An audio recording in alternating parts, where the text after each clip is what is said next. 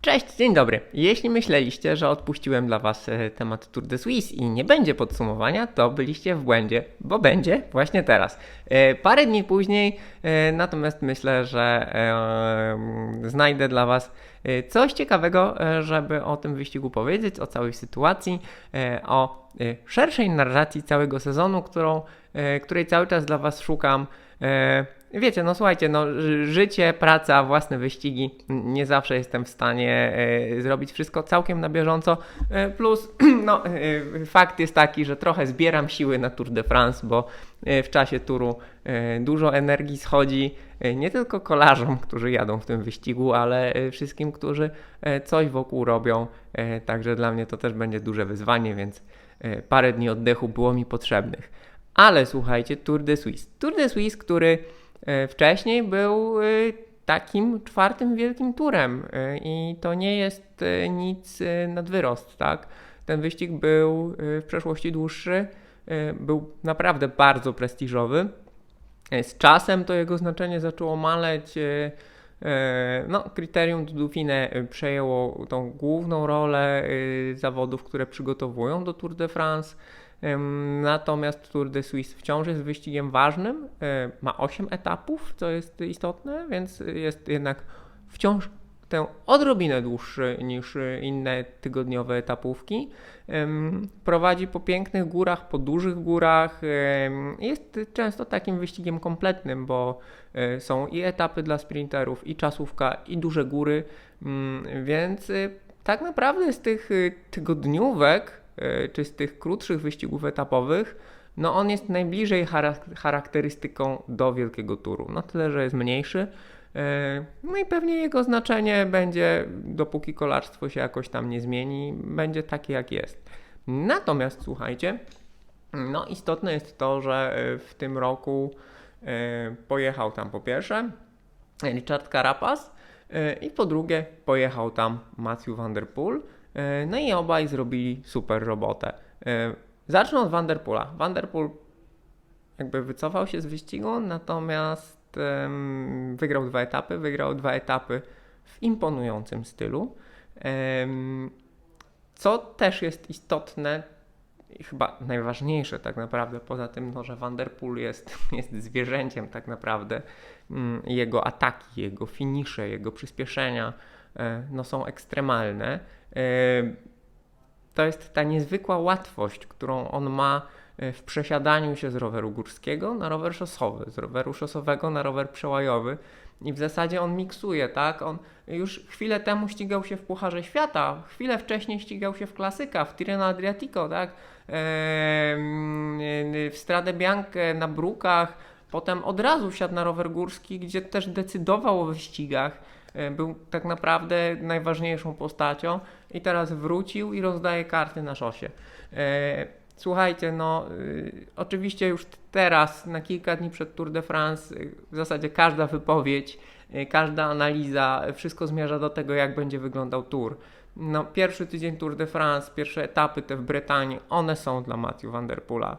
On powiedział taką dosyć ciekawą rzecz, że on celuje w żółtą koszulkę, on chce zdobyć żółtą koszulkę dla swojego dziadka, dla Pulidora, e, który nigdy żółtej koszulki nie miał. Te etapy są dla niego, tak.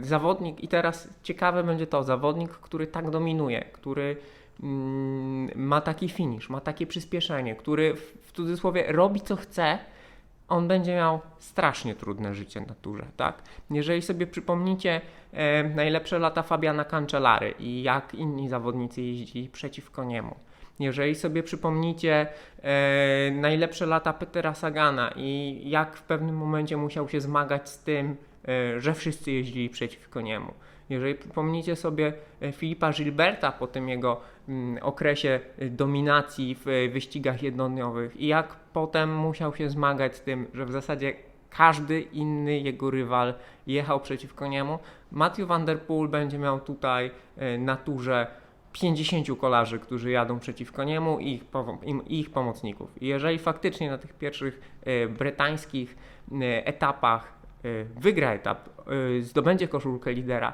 to tak, to będzie spodziewane, to będzie zapowiadane, ale to będzie wielkie osiągnięcie. to tyle, jeżeli chodzi o Vanderpoola.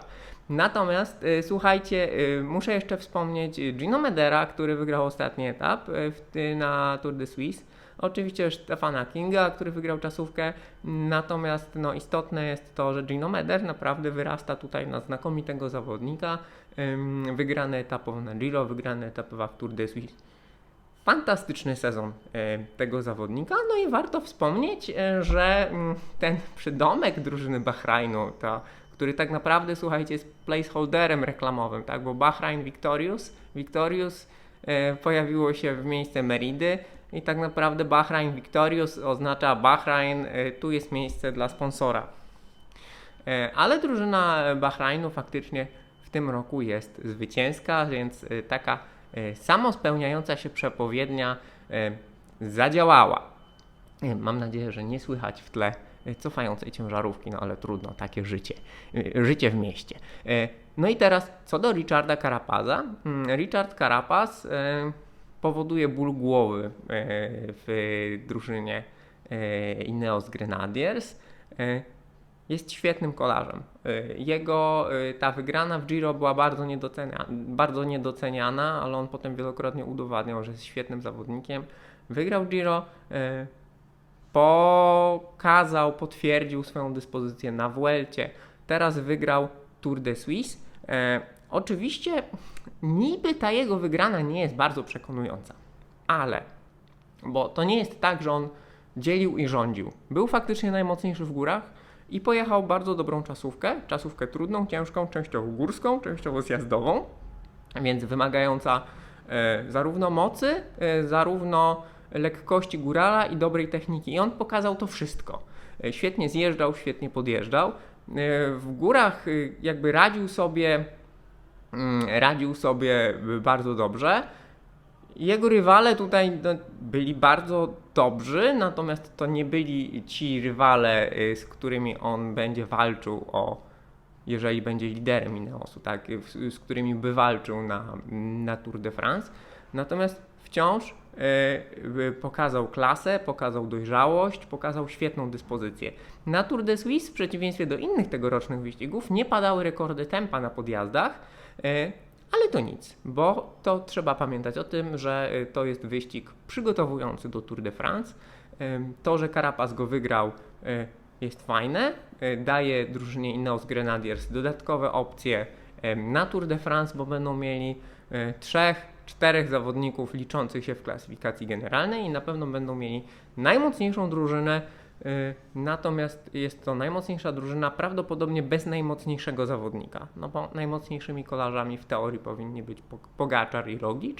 Natomiast jeżeli chodzi o siłę ognia drużyny, no to Ineos Grenadiers y, będzie najmocniejszą ekipą, zarówno jeżeli chodzi o liczbę znakomitych liderów, y, jak i fenomenalnych pomocników. No i Carapaz jest na pewno opcją dla Ineos Grenadiers E, zarówno na klasyfikację generalną, jak i na różne rozwiązania taktyczne. No i tyle. Natomiast tyle by było, gdyby nie rewelacyjny powrót Rigoberto Urana. Słuchajcie, Uran jest bardzo ciekawą postacią, bardzo barwną postacią, zawodnikiem, który jest taki bardzo niezależnym duchem. On w tym roku w ogóle podobno nie tak dużo trenował. On miał COVID to raz, E, dwa, że e, urodziło mu się dziecko i tak naprawdę poświęcał wiele czasu na życie osobiste, ale powrócił w znakomitej dyspozycji. Po 14 latach wygrał, po 14 latach wygrał etap na Tour de Suisse. No i kurczę, Rigo, trzeba się z nim liczyć na Tour de France. trzeba, no on stał na podium. On Y, jest niesamowicie konsekwentnym zawodnikiem. Jeżeli tylko nic złego się nie wydarzy, on jest bardzo wytrzymały, y, on wciąż ma dobry finish, jest kolarzem kompletnym, a oprócz tego jest świetną postacią, jest bardzo charyzmatyczny, wiele wnosi do kolarstwa światowego, do kolarstwa kolumbijskiego.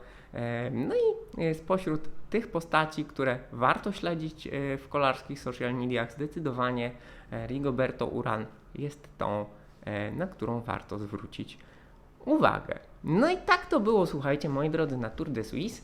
E, Fajny wyścig, mało się go dało oglądać. E, Ja tak naprawdę oglądałem głównie skróty, powtórki, czytałem relacje. E, Natomiast e, dużo wniósł e, w całą znów dużo wniósł w narrację całego sezonu. E, Wprowadził kilka e, interesujących zmiennych przed Tour de France, czyli właśnie znakomitą postawę Karapaza, dobrą postawę Fulsanga, powrót Urana, no i potwierdzenie genialnej dyspozycji Matthew Van Der Poola. Słuchajcie, tyle ja.